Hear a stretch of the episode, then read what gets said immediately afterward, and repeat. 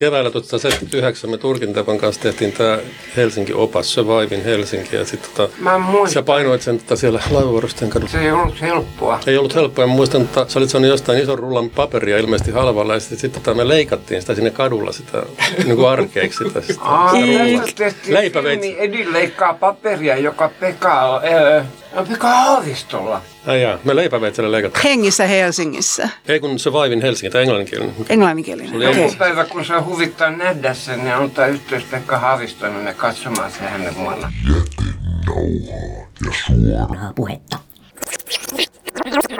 Come to the light, baby. Oikein hyvää päivää. Minun nimeni on Jarmo Suomi ja vien teidät seuraavaksi hyvin kuumaan paikkaan. Te luulette, että olen näyttämässä teille helvetin, mutta niin asia ei ole. Ben Grass ja Petteri Ormio ovat Suomen saunaseuran miekkosia ja aiheessa olimme jo tuossa taannoinkin. Nyt herrat kuitenkin syvällisemmin käyvät kiinni hikimajan analysointiin nykyaikaan tiukasti peilaten. Mehän täytettiin 75 vuotta, oli kyllä aika hurja edustus ympäri maailmaa sitten. Kyllä ne ihmetteli sitä, että miten, miten tota, Suomi on kyennyt pitämään tämän saunan ainutlaatu, siis samanlaisia. Me ei ole niin vaihdettu sitä systeemiä, ei ole kehitetty tuommoista mekaanista saunaa, eikä kaikki sauna aatteet on säilyneet vanhoina ja perinteisinä. Ja nyt on tullut tämä savusauna innostus tietenkin. Sehän on uusi asia, joka villitsee nyt ja näyttää siltä, että siitä tulee todella suosittu. Savusaunoja on tullut jopa, jopa yllättävän paljon rakennettua myöskin mökkiyhteyteen, mutta nyt tuli tämä Hernesaaren projekti esimerkiksi. Toinen projektihan on se allassauna. Et savusauna on kyllä mie- miellyttävä ja toivoisin noin, noin aivan rehellisesti, että nämä meidän, meidän niin lomakeskukset ymmärtäisivät tämänkin tarpeen. Et mä olen kiertänyt suomalaisia lomakeskuksia ja todennut, että on saunoja, mutta voisi sitä Suomesta sauna, sauna-asiaa edistää sillä tavalla, että jos on maastossa mahdollisuus saada sauna järven tai meren rannalle ja käyttää sitä niin kuin yhtenä vetonaulana, mm. sitä ei ole vielä ymmärretty. On aika monta kertaa saunat jää vähän puolitiehen senkin takia, että pelätään niitä, kun aletaan rakentamaan, niin siinä tulee kaiken näköisiä lakipykäliä. Lakipykäli, paloturvallisuutta tietenkin pelätään, ja, mutta sanotaan nyt niin, että, että joka tapauksessa mä oon ihan varma, jos ajatellaan, meillä on, otetaan joku Katin kulta, missä mä sattumat itsekin mukana. Siellä on nyt suunnitteilla tämmöinen sauna aatteen kehittäminen vielä. Koska tuota, jos on iso lomakeskus, niin, niin tämä saunominen sitten jossakin luonnonmiljöissä, sehän muuttaa sen koko yhteisöllisyyden siellä paljon paremmaksi. Porukka kokoontuu yhteen ja juttelevat, tapaavat toisiaan. Ei olla niissä hotellihuoneissa tai, tai, tai taloissa, vaan saadaan saunassa semmoinen yhteisöllisyyden ilmentymä. Joo, ja sehän huomaa tänäkin päivänä, kun vaikka ihmiset keskimääräisesti ne kodeissaan ne kyräilee omissa kodeissa, eikä välttämättä juurikaan tunne naapureita, mutta esimerkiksi se lenkkisauna, se jo yhdistää. Nimenomaan, nimenomaan, juuri näin kuin sanoit. Ja nythän on tietenkin selvää, että mä itse olen rakentaja, rakentaja tai rakennuttaja taustainen. Mä olin VVOn johtajana 32 vuotta, että VVO, VVO on varmaan Suomen suurin suurin määrä yksittäisiä saunoja, niin, niin kyllä tietenkin täytyy sanoa, että se sa- sauna pienessä asunnossa voi kysyä, onko se tarpeen. Voiko ajatella, että tehdään kerrostalon hyvä yhte, yhteinen saunatila, jota, jota sitten käytetään yhteisöllisyyden kannalta. Voi olla, että, että, että, että se ei mene helposti läpi, koska on totuttu mm. myymään asuntoja, vuokraamaan asuntoja saunallisina. Mutta se on aika kustannustekijä jo.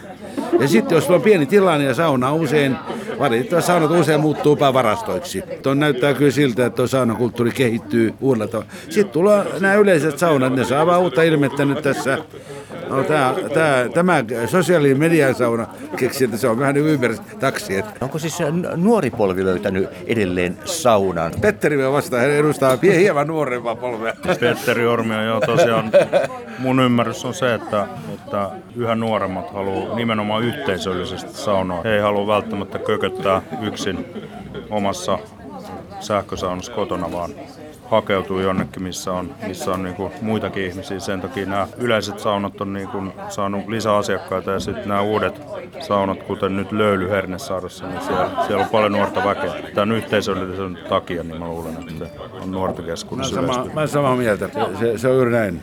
Mistä puhuttiin, että myöskin, myöskin tämmöiset lenkkisaunat ja, ja, ja kerhosaunat ja y, y, ties yhdistyssaunat niiden, niiden käyttö lisääntyy nyt. Ihmiset huomaa, että tuommoinen kesäilta, firman kesäilta, niin siihen voi liittyä myös saunomista. Tässähän on nyt tullut tälle maailman ensimmäinen hampurilaispaharin yhteydessä oleva sauna, eli Burger King Mannerheimitiellä. Joku olette käyneet syömässä hampurilaisia ja saunomassa? Se on vielä kokeilematta. Se täytyy tehdä pikaisesti. Sitä en, en pidä niin vielä välttämättä niin, kuin, niin esimerkiksi saunatapahtumana, mutta täytyy katsoa sekin vielä. Mutta jos sanotaan niin, että, että tuota, saadaan nyt tämä saunahomma liikkeelle niin, että myös ulkomaalaisilla on aitoa mahdollisuus käydä muissakin kuin hotellisaunoissa, niin sehän on ir- hirveän hyvä asia. Eihän meillä Helsingissä ole muuta ollut näytettävää kuin Sibelius-talo ja Kauppatori ja, ja Temppeliaukion kirkko. Nyt on jopa muutakin jo alkaa olla. Nyt kun on puhuttu muun muassa Aasian liikenne, mitä Finnair tekee, niin lehdessäkin oli juttu, että näistä ulkomaalaisista, jotka Suomen kautta lentää eteenpäin, niin he käy Arlan saunassa muun muassa Kalliossa, eli tämmöistä stop-over-toimintaa, niin sauna tuo, tuo uuden lisän siihen. Kun niitähän on olemassa tällaisia palveluita, ihmiset esimerkiksi matkustavat muihin maihin ja, ja, ja ne voivat ilmoittaa siellä sivustolla, että turisti saattaa tulla yöpymään heidän asuntoonsa ja näin. Entä jos tämmöinen sivusto, jossa ilmoittaa, että turistit voivat, voivat sieltä etsiä, että mikä voivat mennä yksityisasuntoon saunomaan? Siinä on varmaan Jaakko Blumbergille seuraava projekti, että ryhtyy tämmöistä järjestelmää. Re- re- rehellisesti täytyy sanoa, että Tallinnan hotellitarjonta ja kylpylätarjonta alkaa olla melko kova haaste meille. Että tuota, nyt kun tiedätte kuinka paljon sinne on tullut uutta hotellikapasiteettia, jossa on satsattu myöskin tämmöiseen kylpylämentaliteettiin, johon liittyy usein kyllä hyviä saunojakin. Niin kyllä meidän pitää olla huolissaan siitä. Meidän pitää kilpailla nyt heidänkin kanssa matkailijoista. Että tuo, ja nimenomaan nämä, nämä isot alukset, kun tulee nyt kesäisin, niin nyt on tarjota. Että katsotaan, miten, miten tuota, nämä oli, ulkolaiset kokee tämän. Oli sunnuntaina löyly saunossa ensimmäistä kertaa ja siellä oli 90 prosenttia oli ulkomaalaisia. Olivat todella ihastuneita Joo. suomalaiseen saunaan ja uimisen meressä.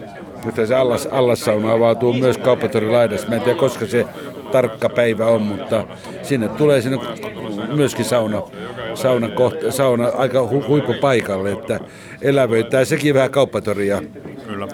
Ja kolera-allasta. Jätenauhaa ja suoraa puhetta.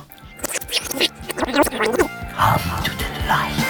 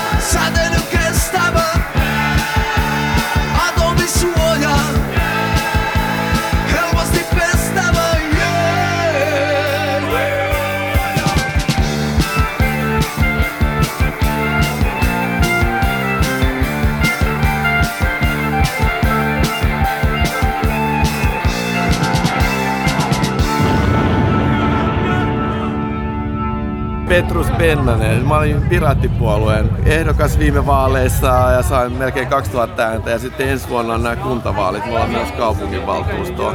On aika paljon silleen, että mennään vähän ideologia edellä monissa asioissa. Pitäisi katsoa aina, niin kuin, että sille mun mielestä periaatteena, että saisi niin kuin itse päättää, mitä ratkaisuja käytetään, niin kuin, mutta niin, että ei tarvi olla mitään tukia, mutta niin, että annetaan niin kuin, tehdä eri ratkaisuja. Mutta sitten, että julkisesti tehdään niin, että, niin kuin, että tällaisia yritystukia käytetään, niin sitten tulee helposti sitten, että niinku keskustapuolueella on se Tuulivatti Oy, että se on saanut 66 prosenttia voittoa.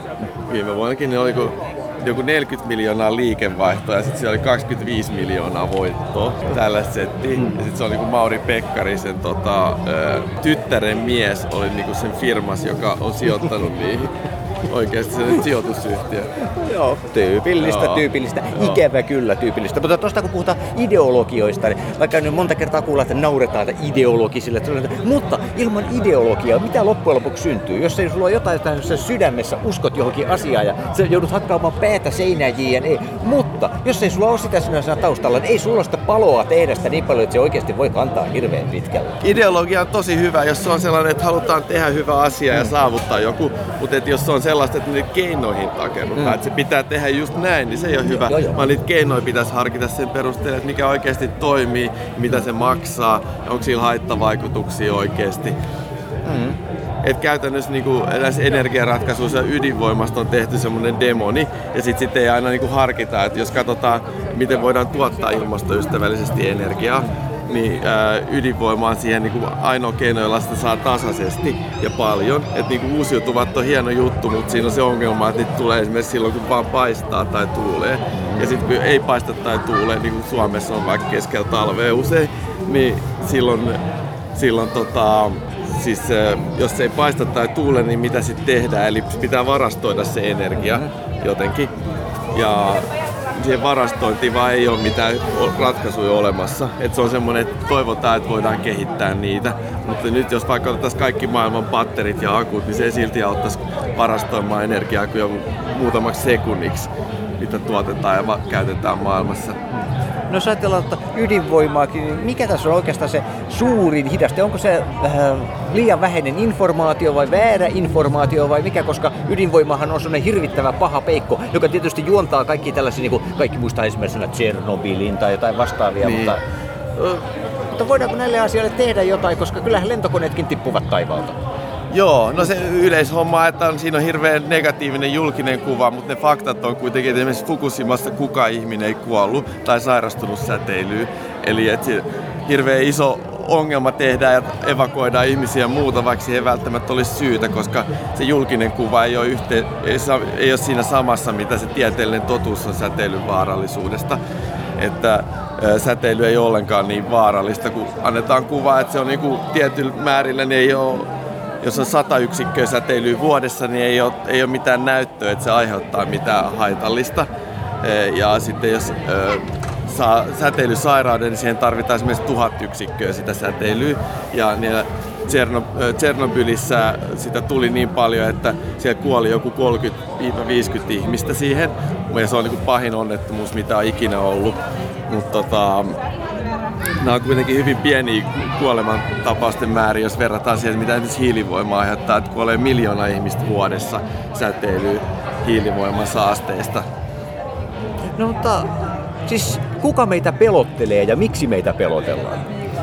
No se on vaan semmoinen julkinen kuva, mikä siitä on tullut. Et en mä tiedä, onko siinä kukaan nyt mitään hirveän salaliittoa takana, että siinä on vaan väärinkäsityksiä, että mitä se on se asia että pitäisi suhteuttaa näitä haitallisuuksia, että kuinka paljon kuolemantapauksia tulee. Et esimerkiksi tuulivoima ja aurinkovoima on tosi hyviä, että niistä tulee suurin piirtein yhtä vähän kuin ydinvoimat kuolemantapauksia. Mutta jos puhutaan biovoiman käytöstä, että hakataan metsiä ja poltetaan niitä, niin siitä tulee kyllä saasteita ilmaa ja se aiheuttaa kuolemantapauksia sitten muuten. Että se on niin paljon vaarallisempi asia joku ydinvoima. Mutta tuulivoima, aurinkovoima, ydinvoima, ne on kaikki tosi hyviä. Ja vesivoima tietenkin, mutta sitä ei voi rakentaa kovin paljon. Mutta sitten ei pitäisi antaa niitä tukia, että nyt just keskustapuolue on saanut, tota, heidän yhteistyökumppanit on saanut miljoonia vuodessa voittoa tämmöisen tuulivatti ja vastaavien kautta. Että ei pitäisi saada tämmöisiä tukia eri energiamuodoille, vaan pitäisi antaa markkinan ratkaista. Ja ydinvoiman suhteen on se iso ongelma, että ydinvoimalaki on hirveän kankea. Eli siinä on, että jokainen niin kuin yksittäinen reaktori pitää erikseen hyväksyä tämmöisen pitkän prosessin kautta. Tosi kalli, että ne maksaa jopa 100 miljoonaa euroa pelkät ne hakemukset. Et nyt jos ajatellaan, että esimerkiksi lentokoneissa oli hyvä esimerkki, että sanoit, että ne on vaarallisia, että jos lentokoneita tota, tippuu näin, niin se on tosi vaarallinen verrattuna ydinvoimaonnettomuuteen. Se on niin sama kuin Tsernobylissä kuoli ehkä 50 tai 100 ihmistä, niin lentokoneessa kuolee samalla Mutta ei lentokoneet hyväksytä niin, että joka ikinen lentokone pitää yksittäin tehdä hakemus ja suunnitella ja rakentaa, vaan ne on tyyppi hyväksytty. Eli on katsottu, että okei, tämä on niinku turvallinen lentokonetyyppi ja se on testattu tosi huolella, ja sitten niitä voidaan tehdä useita. Niin tässä on ydinvoimassa se sama ongelma, että nyt on tehty yksittäinen hakemus ja valtava iso ydinvoimalaitos, ja sitten tehdään, niin kuin, saadaan lupa yhteen reaktoriin, sitten sit tehdään mahdollisimman iso, niin kuin se Olkiluoto 3, että se on niin kuin mahdollisimman iso ja ensimmäinen prototyyppi ja tällainen kauhean kallis ja monimutkainen projekti. Että jos olisi niin kuin standardoitu modulaarinen systeemi, että okei, tässä on tällainen reaktori, esimerkiksi mitä käytetään noissa lentotukialuksissa sukellusveneissä Yhdysvalloissa. Että tota, näitä reaktoreita, mitkä on modulaarisia, pieniä, niitä on massatuotettu, niin sellaisia laitetaan sen sijaan, että on tämmöinen yksittäinen valtava iso riskialtis projekti. Niin sitä kautta voidaan tehdä tosi turvallisesti ja kätevästi rakentaa niitä ydinvoimaloita ja tuottaa esimerkiksi kaukolämpöä sen sijaan, että poltetaan hirveä määrä metsää tämmöisissä biovoimaloissa. Jätenauhaa ja suoraa puhetta. Come to the light, baby. Oli se 76, meni bussilla, sua penkki kirjoitti tussilla. Nuori tyttö, ajatuksen seuraavan, atomivoima tappaa. Kun tämä näki vieressäni istunut mies, oli huumori hältä höyti tipoties. Hän tyttöä tarttui niskasta ja meinasi sille turpaan kiskasta. Aurinko, siinä on totuus! Kirkui silloin tämä nuori huligaani. Mies hälle vimmoisonsa vastasi. No eipäs ku uraani! Ja sitten tapeltiin puu, tuuli, aurinko vai uraani. Niin tapeltiin puu, tuuli, aurinko vai uraani. Mä eduskuntatalolla bussista jäin ja sisälle astelin mietteissäin. Oli salissa tunnelma nihkeä. Siellä näet puhu joku vihreä paitainen ihminen. Puu, tuuli, aurinko, siinä on totuus. Näin väitti tuo julkea huligaani. Joku hälle salista vastasi. No eipäs ku uraani! Ja taas tapeltiin puu, tuuli, aurinko vai uraani? Ja niin tapeltiin puu, tuuli, aurinko vai uraani?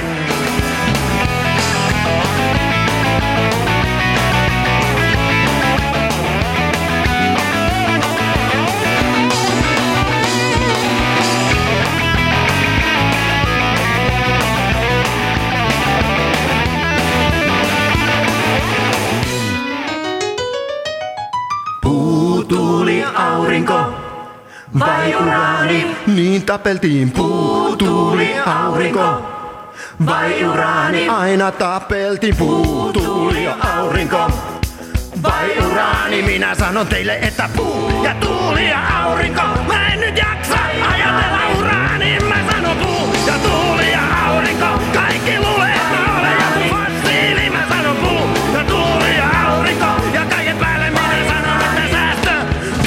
96, mä olin lamassa, mut tämä asia yhä samassa jamassa. Oli urani jo haudattu monta kertaa, pulle tuulelle satsattu ei pennin verta. Silloin lehterillä jonkun pinna kärähti, ehkä oli jo vanha, mutta silti huligaani. Se karjas, että koko talo tärähti. Hiiteen uraani! Ja joku vastasi, me ite hiiteen tämä eduskunta, eikä mikään julkinen huutokauppa ja toinen, että ite et on julkinen jo kolmasta, mummus oli julkinen ja niin edelleen. Puuttuuli aurinko, vai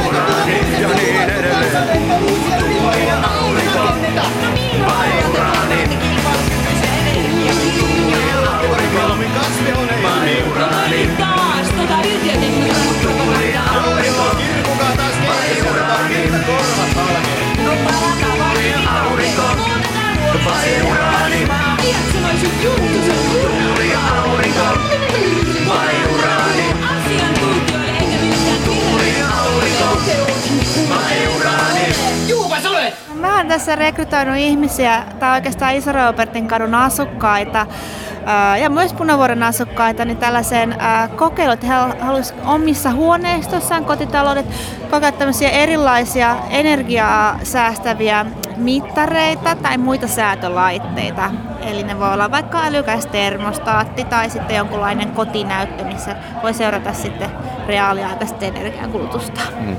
Onko näitä löytänyt tiensä nyt sitten jo moneenkin talouteen?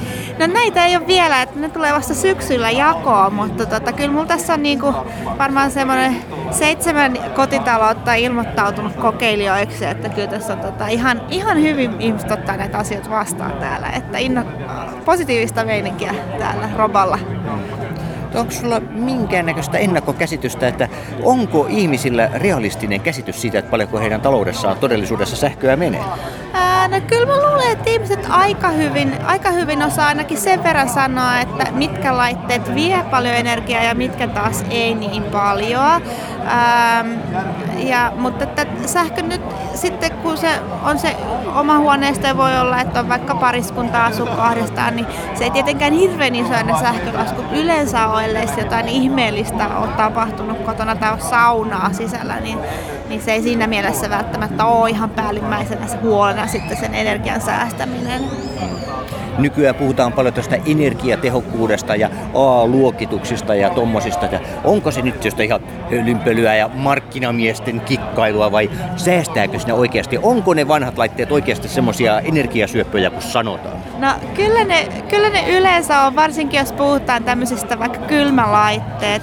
Ää, ne, ne, on, ne on hirveästi ja myös astianpesukoneet ja, ja pyykinpesukoneet on semmoisia isompia laitteita niin kyllä on hirveästi tullut alas se sähkö, nimenomaan sähkön kulutus niissä laitteissa, että, että ky, kyllä niitä kannattaa sitten uusia, ettei tietenkään joka vuosi, mutta, mutta sitten kun on tullut niin kun alkaa kuulostaa siltä, että ää, on äänekkäämpi ja muuta, niin, niin laittaa vaihtoon sitten. Hmm.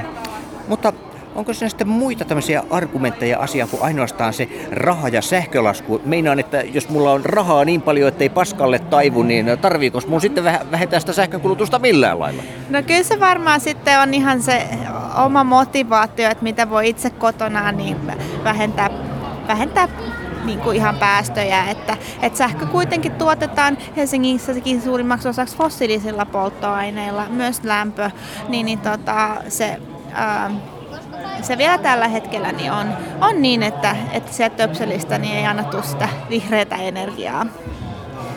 Kummasta ihmiset on yleensä enemmän huolissaan sitä sähkölaskun numeroista vai sitten sitä ympäristöstä? Että kulkeeko nämä nyt käsi kädessä, että kumpaa ihmiset enemmän ajattelee, sitä ympäristöä vai omaa lompakkoansa? Kyllä mä luulen, että ihmiset enemmän sitä ympäristöä ajattelee. Varsinkin tää, täällä, täällä Punavuoressa on huomannut, että ihmiset haluaa tehdä asiat niin sanotusti oikein. Että että, et se ei kuitenkaan ole hirveän iso investointi ää, sitten siinä vaiheessa, jos olisi ollaan vaihtamassa kodin kalusteita, niin, niin ottaa sitten se kaikista energiatehokkain, niin se yleensä ei kuitenkaan maksa sitten niin paljon enempää, etteikö siihen ole sitten varaa. Jätin nauhaa ja suoraa puhetta. Come to the light.